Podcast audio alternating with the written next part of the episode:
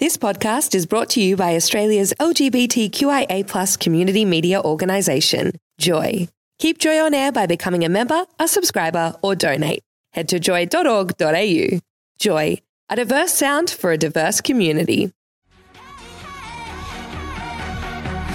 This Joycast is a free service brought to you by Joy 94.9. Support Joy 94.9 by becoming a member at joy.org.au.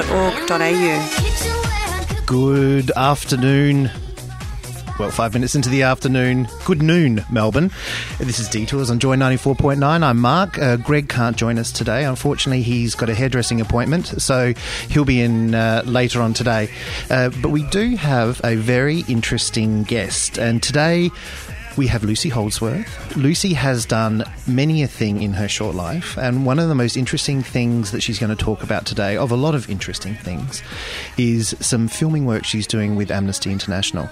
And you can get involved, and that's the exciting thing. Uh, we've already put up the contact details on the Detours page on Facebook, so you can go and check it out. But if you're interested as you listen through, it's easy to find out how, or we're inviting you to SMS on uh, 0427 joy 949 or email on air at joy.org.au and ask questions about how you can get involved or um, what the filming is about. We'll go through more of those details, but get excited. Reach out to us or reach out to Lucy, and you can be a part of this uh, very exciting program. So let's welcome Lucy. Lucy, Hello. oh, there you are. Hello. Hi. Hi. Here I am. Welcome to Detours on Joy 94.9. Thank you very Lucy. We've got a lot of exciting things to talk about, but let's let's go to the beginning. Uh, let's go right to the start of things because you've got a quite a fascinating career that you've worked across media, you've worked across the technical side, and you've been front of house. You've done a lot of different things. You've done modelling. Yeah, that's probably my least proud accomplishment, but there was a bit of that. Yeah? Yeah. So you've done a lot of different things. So you've been back of house, front of house, you've produced, you've filmed, you've got technical skills. Yep, packed it in. packed it in, and, and you're very young. So how how do you start in all this kind of thing? Take us right to the beginning of your your career. Okay. How can listeners uh, get in, involved in things that you're doing? Sure. And and how can they, they, they learn from how you've you've succeeded? Uh, well, I've kind of gone round and round the houses, and um, there was never really a plan, to be honest. I feel quite lucky, blessed, fortunate in the right place at the right time. But um, I started by studying journalism uh, at university in London, which Right. is where I'm from, or a town called Reading, but no one's really heard of that. Oh, people have heard of the Reading Festival. Oh, Wedding Festival! Oh, yeah. I know, On I the way to know, Oxford. I know, I love it. Fond memories. Yeah, and gumboots. And gumboots. Wellington, sorry. Lots of mud. um, but yes, so I started studying journalism at um, London Institute, and then I started to work for Cosmopolitan magazine. Um, so that was my sort of press education, uh, and then I moved from there into television production because there was a TV program on in the UK called Model Behaviour, and it was like a model search. And my editor at Cosmo magazine was on the panel of judges. So Is this an early? Uh, this was donkeys years ago. Was what's that thing with is RuPaul's Drag Race or yeah. no? What's the other one? um, Heidi Klum and whatever. Yeah. There, there's been a million spin-offs Fashion, around the world, but yeah, something. Yeah, trying to find the next big thing in modelling. Okay. Um, was this one of the first shows? Is what I'm yeah, trying to I get think at. it was. Yeah. Okay. Yeah. So that was a pilot to what's become a very big thing in the media or Yeah. popular media. Yeah, but um, like I say, this this was going back quite a few years now. I'm not sure if it was the first of its kind, but it, it was that general Early days. theme. Yeah. Uh, and so I helped my editor put that together, and it was my first um, first introduction into television production, and realised that I loved it and kind of preferred it more to um, Cosmo was fantastic, but I'm I'm not that bothered about fashion, etc. And getting my hands dirty in TV production seemed to be much more my cup of tea. Okay, now tell the listeners, and I've already given let the cat out of the bag doing our promo with our friends at Saturday Magazine. But Yeah. tell us about the famous show on the famous channel. Ah, the bill. Yes, the bill. It's Such uh, it's quite loved over here, isn't it? It is. Because I used to work on EastEnders as well, but that doesn't seem to be EastEnders is such a- fantastic. Oh, good. I'm glad you approve.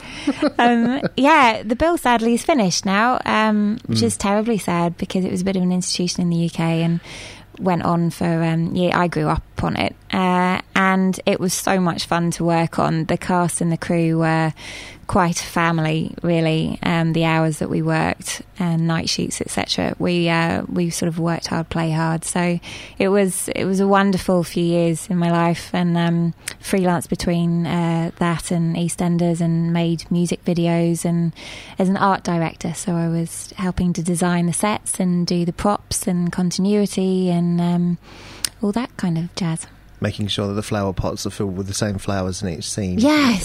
Things that at the time seem incredibly important, but in hindsight weren't important at all. Unless you dedicated following every frame of the show. But the bill is like uh, shows uh, like Prisoner that years after it stopped being screened yeah. will still be watched and loved and adored. And, yeah, and, I think so. Yeah, so what a thing to, to have experienced. It, it was it was amazing. I can't say uh, enough about it. I had an incredible time, and um, I went from being an art department assistant up to an art director. So they trained me up, and yeah, like I said, it was a family. But not only train you up, it's the BBC who's doing that. Was the production company done in house at BBC, or is it an outside no, production actually, company for the BBC? The bill wasn't the BBC. The bill was Fremantle Media, so right. that was going on to ITV in the UK. I don't know right. which channel screens it here, but then so I left to go to EastEnders, and that was oh, that BBC. was BBC. Yes. Well, BBC is such a phenomenal institution for anybody who's involved in media because in in the UK it touches uh, web, it touches radio, it touches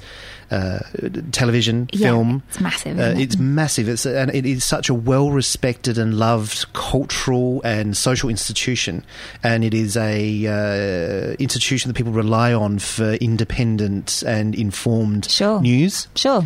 And to go through that system, you must have learned incredible skills and from incredible people. Tell oh, us about what absolutely. you learned. Um, I mean, the thing about it was to be quite honest, every my first few episodes that I filmed were, were quite terrifying because it's not the kind of job where if you're sick you don't come in. If you don't come in, then the, the show's not made, and there's a crew of forty people all pulling together. So. Um, and the turnover to try and get the episodes out. It's it's really tight. And one mistake that you make means that you've got to stop start again. So the pressure was and I was um, I was pretty young. So uh, the pressure was phenomenal. But um, as a result of that they uh, they're all very supportive and you do um, yeah, some of my mentors have uh, they were very patient and and uh, lenient, and I it was a wonderful education. And for anyone that wants to get into TV production, um, yeah, I, I think how I first did it was I came over to Fox Studios in Sydney. Yeah. And I, um, this is when they were making quite a few films there. They were doing Matrix 2 and 3. And I snuck in and knocked on all the doors and all the production houses in Fox and said, give me a job. And as I was being escorted out of the building by security, one producer said, oh, she's got, um, gumption or words to that effect. Give her a job. So they uh, they gave me a job as a runner. All right, um, hold on to that thought. We'll yeah. talk about it in a minute. We're, we're going to hear more about you running around Sydney getting work. Okay.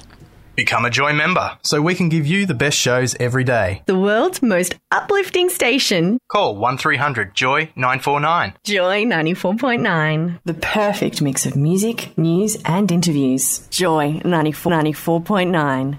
So we're doing a bit of rapping there. so, so, Lucy, you um, came from the UK, yeah, lobbed up in Sydney, yeah, and um, just before we go into some music we're about to put on mm. uh, here on uh, uh, Detours Joy ninety four point nine, we have some South American music. So yes. Australia, UK. Give us a little bit of uh, the spirit of why we're listening to this next funky track. Yeah. Okay. Um, well, I decided to toddle off to Mexico um, with a month's notice, handed in my contract on on the bill I think I was working, and ended up in a jungle in Mexico teaching English, and went on to to live there for a while, and then Argentina, and I've just been sort of picking up great uh, kind of Cuban Panama salsa songs ever since. Really. Okay, what's the name of this track? What are we going to listen um, to? Uh, so this is called Moving Grooving, and it's called Little. Uh, it's by Little Francisco Greaves, and it's off a Panama album. Excellent.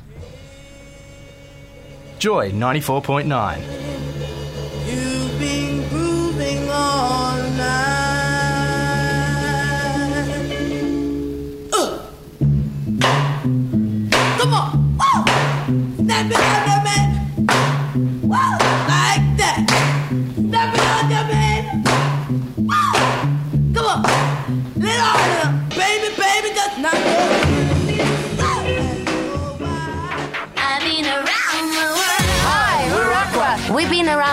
And nothing gets us excited like detours on Joy 94.9.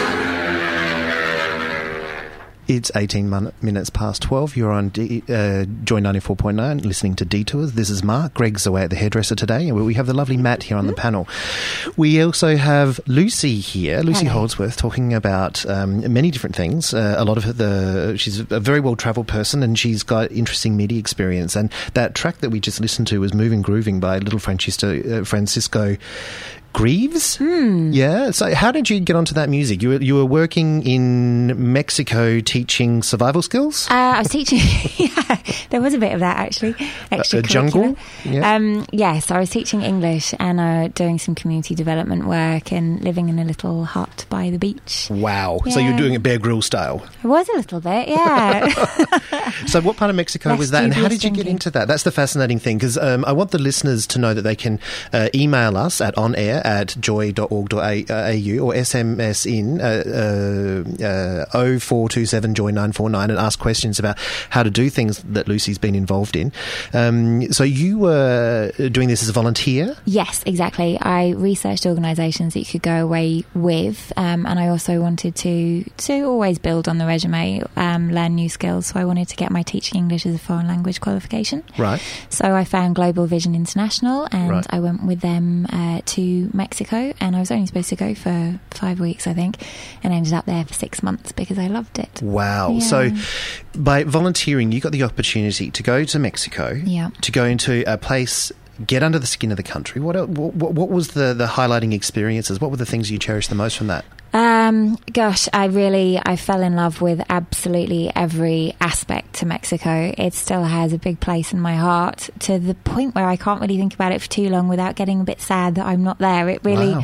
I've never, I've I've been quite fortunate to have travelled a lot of the world, and I've never been somewhere that's had quite such an effect. The people and the language and the food and the music and the culture and everything's very exciting. So, what did you learn or experience about the people in particular? Um, I learnt that they're a fiery, passionate bunch, um, which is How do you mean? Do they set fire to things or? um, less arson, more love. Oh, good. lot That's of the loving. good fire. Yeah, yeah, yeah, yeah. I, uh, I had a Mexican boyfriend. He was. Um, Right, tell my us about that. Facebook, so I can't say anything too deflammatory. bless him.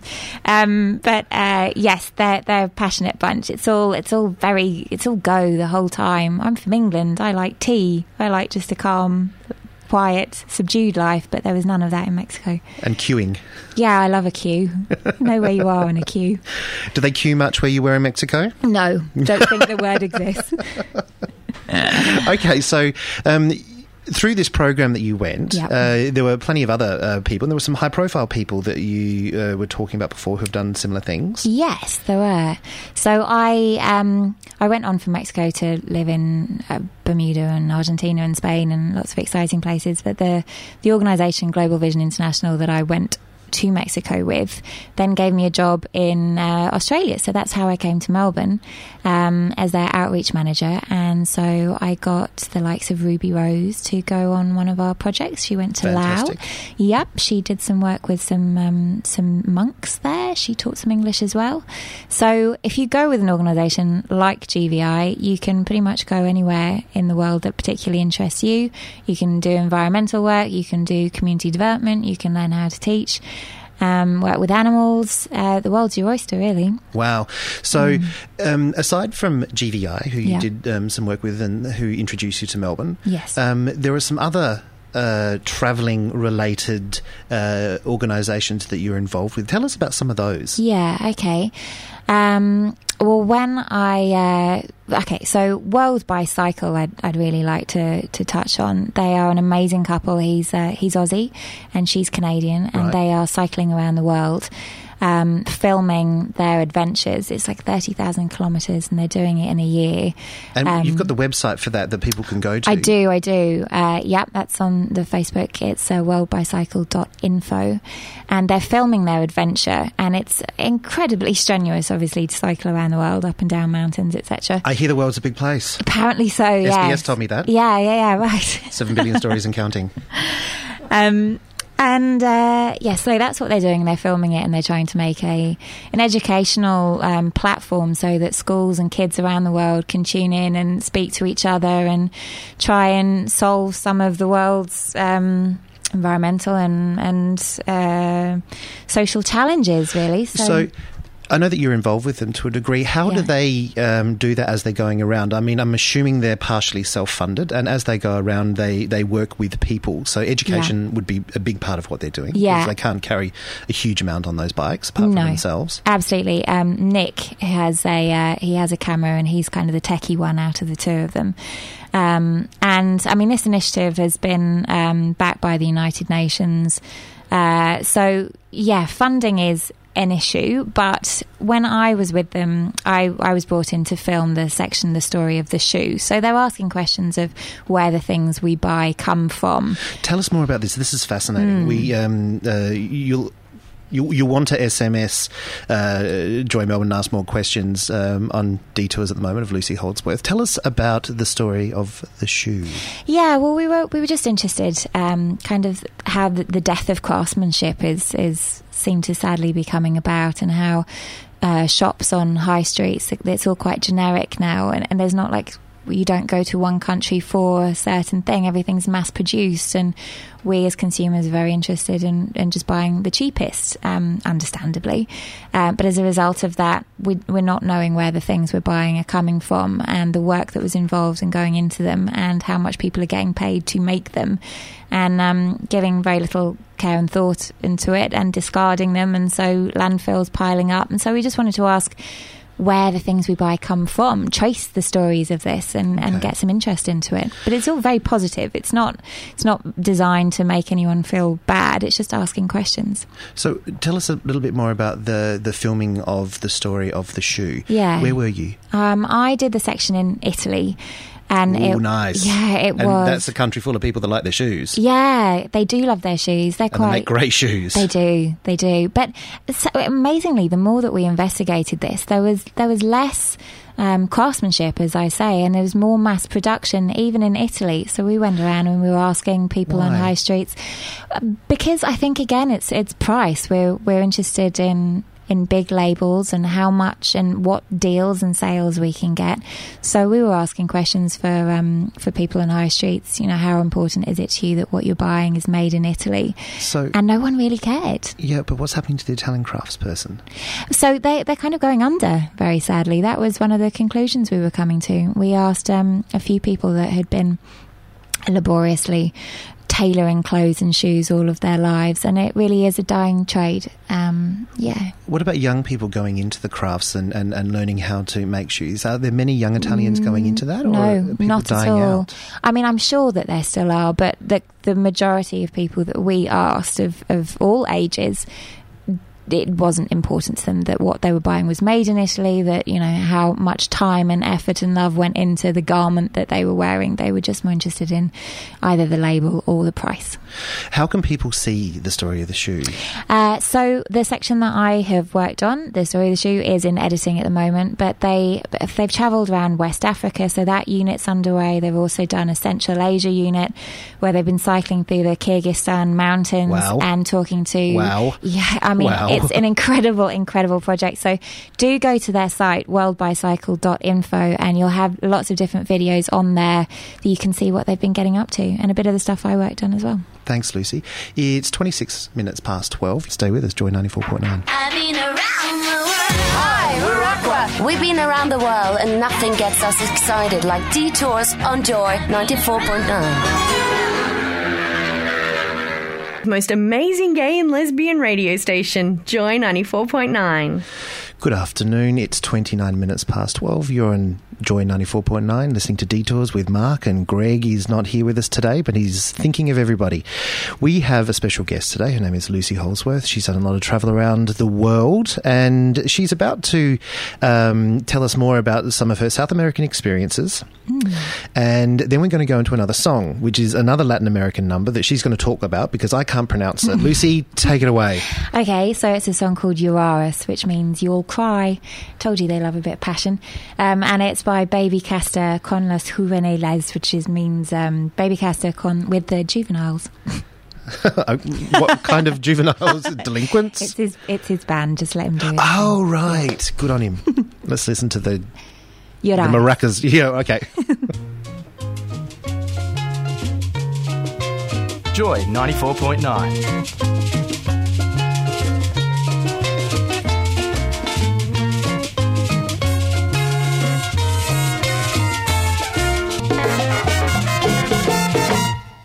Get more of the fresh new sounds from around the world. Joy 94.9. It's 27 minutes to 1. You're on uh, Joy 94.9, listening to Detours with Mark. Greg's not here today, but we do have Lucy, the lovely Lucy. And we have a question from a listener. We have the lovely Jody, who regular listeners would remember for the last 16 years of being on Detours.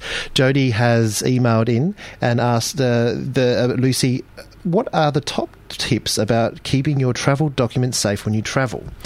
Thank you, Jody. That's a really good question, and uh, that was something you were discussing earlier, Lucy. How? What would you say to Jody?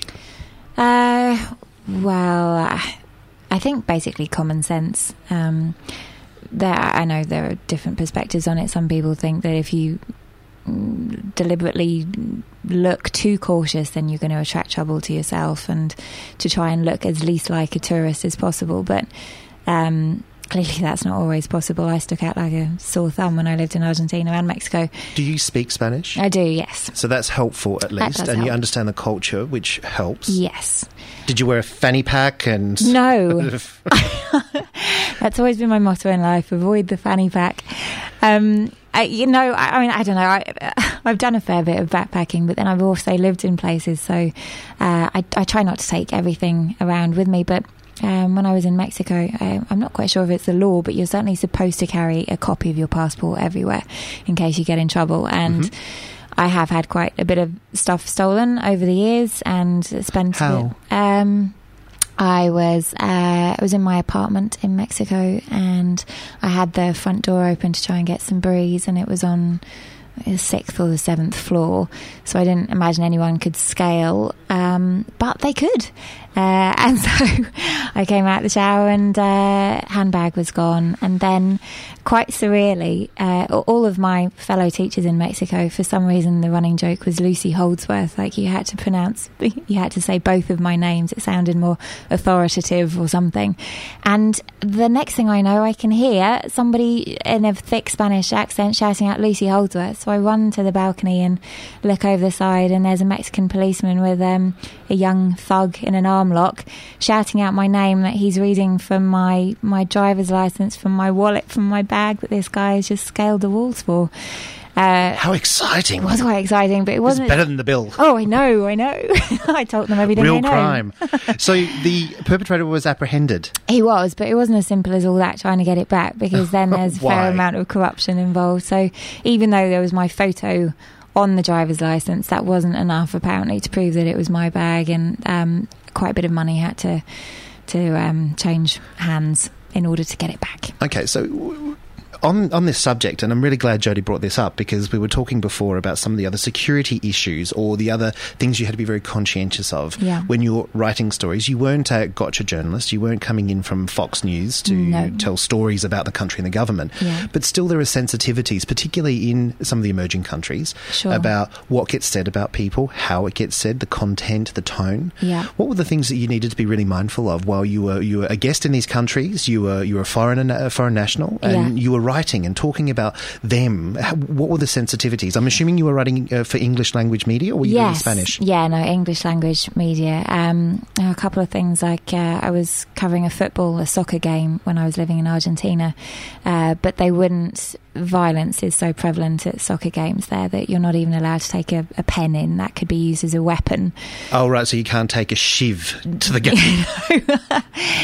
Um, Goodness. Yes, so that was quite strict. Um, so yeah, you just have to adapt. So what can you take into a game then? Not Do they make take your shoelaces off and your belt? Um, they didn't. They didn't take my shoelaces out. I can't remember what I had on my feet, but I wasn't allowed to take any water in. I don't know what they imagined I was going to do with some water, but that was definitely taboo. Throwing the container? Or could you buy it on the inside? What could you buy on the inside? I don't know. The mind boggles, doesn't it? Um, I mean, it can't be like flying a- on an aeroplane. I'm not going to make Semtex out of it or something. I don't know. But yes, uh, so the strict policies. Um, Right, but when, when you're inside the game, what, what what invokes this violence? We know that you've talked about South American um, uh, passions and the, the, Yeah. the Latin culture is Yeah. very um, uh, forthcoming with its emotion and, and Yes. expressive, Yes. and that's very exciting. And uh, what about alcohol? Is that another element that's added to it? Were people drinking a lot of No, that God, amazing no. I mean, Argentine wine, or well, are they not drinking? what, what gets them to fight? Uh, I don't. I don't think they needed booze to get infuriated about the opposing side. To be honest, um, straight up passion. yeah, I think so. No passion I'm, pop, just I'm telling passion. you, really, they're a different bunch to the English. They're um, they're very excitable. Well, my having said that, obviously English soccer fans get, get Well, worked I- up as well. Yes, they they do froth up at times. It's it's, it's happened. Um, okay, so what did you learn from that experience? What was the thing that you really took away from having to be mindful of different things than you would have been? Because the UK is a country uh, uh, very much like Australia, where you can have an opinion and you're expected to express your opinion, and you're protected by law. You're protected by what the society thinks is Yeah. the right thing to do. Yeah. um, you're very free. So you, then you go to South America, and then you get things. Well, as infuriating as it is, um, especially being a woman, um, and it is quite a machismo. It's a it's a very male dominated uh, part of the world, Latin America. So that's quite frustrating. You can't just you just have to be respectful of their culture, though, even though you don't think you, there's equality or fairness. You just have to use your common sense. Like I went to a park one time and I took my t-shirt off to uh, had a bikini on, um, but to do some some baking that that didn't well it did go down particularly well actually. That was a problem. So there fast emerged a little crowd surrounding me. So there's you just have to yeah you just have to think everything through Okay, so aside from attracting passionate crowds around you, um, what were the other, other things? I mean, you, you touched on about um, uh, sexism. Yeah. Did you find being a woman that you were put at a serious disadvantage in uh, some of the? co- We don't have to mention the countries, and we don't want to be, be critical of people or their cultures. But um, in general, did you find yourself at a, a significant disadvantage because of your plumbing? Well, um, I I don't know if it was disadvantageous. Um, certainly, you are going to attract attention if you're a foreign woman. You have different hair color, skin color, and eye and color. also, you've modelled, so but you're a, you're a very attractive young woman, so that's thanks. you're going to get attention wherever you go. Um, well, yeah, I, I guess so. So it, you know, but, but that can be that can help. You know, that can get your foot in the door. You just have to, to as I say, respect the cultures and understand that that things work differently in different parts of the world. What surprised you the most about uh, uh, the difference between coming from uh, uh, Australia or the UK, which is both very, very similar culturally in, Yeah. in most respects, and then going to Latin America? What was the thing that really stood out from a woman's point of view? Um, probably that after a certain age, most women are. Um, no, I'm not going to say most, but uh, it's in some areas. I, for instance, I was living up in the Andes when I was in Argentina, and girls there were having children um, pretty young. They were getting married, and there was the, the it was down to the guys to to be the breadwinners. Um, so me traveling around and asking people uh, questions and stories that was I was I was strange. I was different to them. They didn't understand how you know where were my kids? Where how could I leave my husband and my family? Um, so yeah, so it's cultural exchange. You tell them what what you're So- up to, and you ask what they do. Because you exist and live your life outside of their functioning paradigm, how unusual were you? Were you considered uh, Oh, I was very unusual. as fascinating, or were you considered a yeah. I heretic? Uh, well, so um, obviously Argentina and the UK uh, have fallen Right. out previously. um, we'll just leave it at that. So, well, uh, the Falklands were worth it.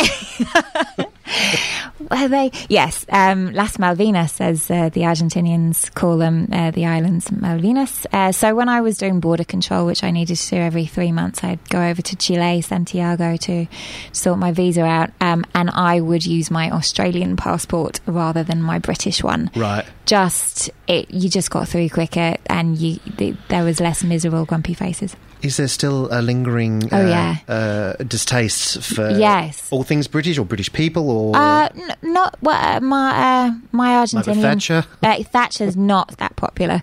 Uh, Where is she popular? No, this is Apart is from a Meryl Streep movies. point. yeah, I tried to avoid that. I was pals with Thatcher, um, and as I say, I'd, I'd kind of um, pump up the uh, the Australian link there. Right. Um, but uh, and and um, the Argentinian prime minister, she's um, she's still quite keen on getting control back of uh, of the islands Is now. she? So, um, Is she rattling sabers? she, yes, well, I wouldn't go um, head to head with her. She's she's quite a force to be reckoned with. And she wants Los Malvinas back. She wants them back, yeah. Um, but honestly, on a one to one with all my friends there, we we never got into it. I, I just found it easier to travel on my Australian passport. But Right, okay. um, people people are very good at taking it face value. If you're nice and polite and ask questions and Hmm. smile and and you know indulge hospitality, then they don't really mind where you're from. Well, they pretty much uh, know that you're not Margaret Thatcher. Uh, you're not Margaret Thatcher. I'm not. right? Let's Okay, just good. set that I'm glad record we straight that right now. okay, um, we've got um, some more messages, a lot more questions. We want our listeners to uh, reach us at on air at joy.org.au. We're about to talk about, uh, um, when we come back, we're going to talk to Lucy about what she's doing with uh, Amnesty International and uh, her filming and how you can get involved. Uh, if you've got any questions, um, send it through, but we are going to give you more information. Lucy will be talking to those points. Um, you're on uh, Detours, Joy 94.9. You'll never need to miss another show. Check out the Joy podcasts. joy.org.au. I've been around the world. Hi, we're Aqua. We've been around the world and nothing gets us excited like detours on Joy 94.9. It's 14 minutes to one. You're uh, listening to Detours on Joy 94.9. We're with the amazing Lucy Holdsworth. I'm Mark, and we've got the beautiful Greg, uh, no, the beautiful Greg missing, and the even more beautiful Matt paneling. I'm glad we've sorted that all Beautiful out. Beautiful people we are. Yeah, I know. Yeah, right. Come down to the quiz tomorrow. Um, we have another question. Uh, um, a, a really, really good question. Um, uh, Grant has uh, emailed in Hi, guys. Loving the show and hearing about the travels. I'm curious about how you sustain yourself financially as a volunteer. It's a really good question because then we're going to ask you about what you're doing next. Sure. How do people traditionally go about this, apart from the obvious saving your money? Yeah. Um, what, what are the ways to enable if you don't have that ready source of cash? Sure, absolutely. Um, well, for me, I wanted to get out of uh, media and I wanted to give something back. And I had investigated joining various different organisations, trying to get find work within the Red Cross, etc. Uh, and I had come to the conclusion that the best bet would be to start off volunteering and get your foot through the door. Um, and that worked out well for me because I then got a job with Global Vision. But um, I think the general consensus is to do if you're freelance like me, you do one for love, one for money. So I volunteer and then I'll do a job that pays, and um, by that way, then you can pay the bills plus um, plus contribute. There's somehow. no easy way, really. I mean, no, there's no. You're, ne- you're never going to be loaded, but no, uh, well, you don't go into it for that. no. But unless you have some money saved away, and unless you can live frugally, it's going to be a challenge. Sure. I mean, I I was quite fortunate that I had skills like writing where you can sort of, you can take them around the world. Um, Oh, good point. So I was working for a magazine, so they paid me for every article, like the the one about the football, um, and you know they it was an adventure extreme sport magazine, so they had me jumping off cliffs and all manner of exciting things and getting paid for it. So and then I would volunteer teach on my weekends, and um, Uh, so, okay, yeah. so you, you really looked at yourselves as, uh, as a seven day a week person. You weren't a nine to five person. No, no, not at all. And Okay. it's not an easy ride. Um, Right. But then when I got my teaching English as a foreign language qualification as well, um, you can put an advert in the local paper wherever you are in the world. You can teach English. Um, and you can earn quite a bit of that one on one. Okay, so then you can do your volunteer work and then you can do some tutoring. Is that what you're Sure, saying? And- exactly. okay, so that opens up some opportunities. Are there legal requirements or are you doing this all um, I think it was within the visa that you were on? Yeah, exactly. Okay. Um, and I was doing quite a bit of. Uh, I did some one-on-one teaching when I lived in Spain, and I have a British passport also, so that was part of the EU, so that was fine. Yeah. Um, but you know, I also for some of the uh, off the beaten track places that I have lived and worked and travelled in, you just kind of exchange skills. Um, for example, I was serving food and pouring pints at a hostel in exchange for room, food, and board. I ended up cutting hair for people for a bit of extra cash at some stage. I don't advise that, by the way, because I'm terrible at it. Um, but you don't. You can kind of make it up as you go along. Okay, so um, Grant, the answer is work hard. Yeah, just be inventive. Not really. I, I don't think that's be, really well, what you be after, but- inventive and resourceful. Okay, maybe be creative. And Yeah. is, is it true? Um, we've got another question in from Mark from Melbourne who uh, said that um, r- raising funds is a matter of being creative in a, in a market where people allow. I don't really understand the. I don't think it's a question. I think it's a Yeah. statement. Is that is that true that the market allows that? The community you're in um, is open to you sourcing different ways of making money. Yeah, I mean, for example, the the World Bicycle, um, the two of them that are cycling around the world that I mentioned earlier, uh, they have had uh, an incredible amount of feedback. Just spending a few weeks with them in Italy, every village and town and city we they cycled into, me with the car and all the camera equipment, um, all their supporters would come out, and, and we were welcomed into people's homes. We were fed. Uh, so people were, were giving back and, and funding, not so much with money, but with their time and their hospitality. Uh, it was incredible. It was such an insight into um, Italian culture, way more than if you do have the cash and you're staying at a hotel. Well, on the subject of all the supporters coming out of the woodwork, let's talk about what you're doing right now and, and how. Yes. Joy listeners can get involved. They Great. can um, find out how to access you um, and they can email or SMS in right away on air at joy.org.au or. Uh, 0427 joy 949 you can sms in or you can go to the facebook page which you just go to facebook and search for uh, uh, detours joy 94.9 lucy tell us what you're doing now and let's get some people involved with you Sure. So when I came to Melbourne, I started a meetup group called Melbourne International Volunteers. We now have nearly 400 members. So I was getting different organisations down to um, to give presentations on how we can get involved and volunteer here in Australia as well as abroad. And uh, one of the organisations I got down was Amnesty International Australia.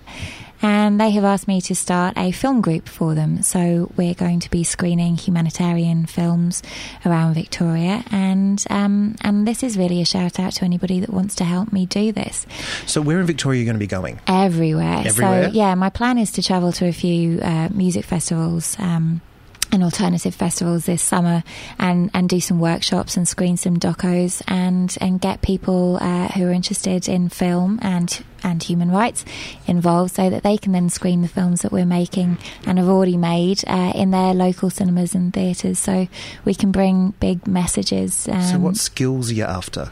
Well, it, honestly, I, I don't need that much in the way of skills. Obviously, if you're, if you have a passion for making film um, and you want to get into it and you have a camera, then get in touch and, and we'll make some films. But if you're just interested, you support Amnesty, or if you're interested in film, or if you're interested in human rights, then also get in touch because I would love your help too. We need to find venues to screen these films, and we Okay. need to generate some PR in our local newspapers. And the more, the more, the merrier to to spread some incredible messages. Really, Yeah, let, let's get some people involved. That's very exciting. And, Hmm. and talking about getting involved, here we have Pete Dillon. You're going to be involving us in something delicious for our tummies, filling us up. Yes, well, I was From actually the thinking, inside. I know a couple of um, really incredible wine cellars that would be perfect for the whole 30, 40, 50 people that would be able to screen some of these films. wonderful. Uh, screening venues, and of course, whilst you're there, you can have a glass of wine. Oh, good. Talk to us about wine, Pete Dillon. Well, today's show pretty much has a very strong wine influence. We are talking about the launch of the Rosé Revolution, uh, which kicks off this week. Um, this is- Rosé, well, take us back. The Rosé Revolution is this Mal's next adventure? No, no, no, or- no. This is all about um, getting people to understand that rosé is not shouldn't taste like um, nasty cordial. It actually is. Um, it should be a nice, dry, savoury um, and, uh, wine, which is perfect for summer. It's perfect for a whole bunch of cuisines. It goes really well with Thai food. We tend to sort of think, "Oh, I'll get a white or a red," but rosé is it's a, it's a revolution. This is it's now it's um, I think this is the fourth or fifth rosé revolution. So it's held every year um, to encourage people to drink more rosé. So it's, Excellent. It's one of my favourite times of year. So Um, cravings at one o'clock on Joy ninety four point Yeah, we're That's going to be also talk- what, oh, go on. Talking yes. about um, Wine Rules, which is a charity event, um, pitting a whole bunch of wineries against one another for games of touch football. Um, and uh, finally, we'll talk to someone from All Saints Winery about the uh, Dinner with the Angels at um, the NGV at the end of November, which raises The- money for Anglicare. Dinner with the Angels. That Yeah. sounds either ominous or fascinating. Oh, it's fabulous. Best chefs in Melbourne will be there. it? I'll talk more about it at one o'clock. Stay tuned. Stay tuned. I'm, I'm going to be listening into Detours, uh, uh, Cravings, sorry, following Detours on Joy 94.9. Lucy, um, one quick question. Who's the most fascinating person you have met on your travels? Greg, who can't be here today, wants to know. Oh, I thought I had to say Greg because he Well, was definitely could. up there, top five. um, oh, uh, I have obviously I love my friends and family back in the UK, but um, the people that I have met from these last few years of travelling uh, have have just opened opened my my mind, my imagination to the possibilities. Uh, I don't know, a, a cumulative Too many? too many to mention. Swarthy boyfriend or two? One or two of them, I suppose. Yeah, go on. You're on Joy 94.9. Listen to Joy when you want, where you want with the Joy app. Download it for free at joy.org.au.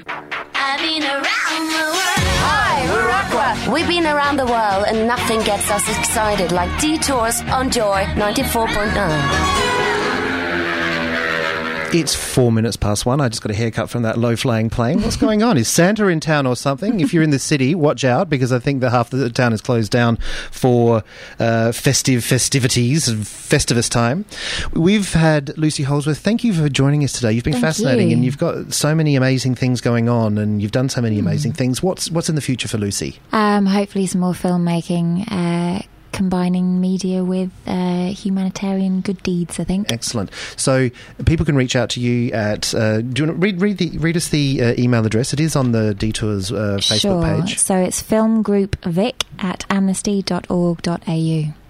Okay, brilliant. Um, well, thank you, listeners, for listening into Detours today. It's been an absolute thrill to have Lucy Holdsworth with us. Thank you. Um, Greg will be back next week, and we've got a very exciting program, but we're not going to tell you anything about it because we want you to listen to Joy 94.9 the whole way. If you're not a member, become a member. If you're not coming to the um, uh, the Joy 94.9 Trivia Extravaganza, reconsider it. Tomorrow at Chapel off Chapel, it's going to be amazing. You're going to be able to meet all of your favourite um, voices and put them to faces, and it will be a thrill for everybody. Okay, thank you very much. Have a great weekend, and thanks for listening to Detours, Joy 94.9. I've been around the world. Thanks for listening to a Joycast from Joy 94.9. To find out more about Joy 94.9, check out joy.org.au.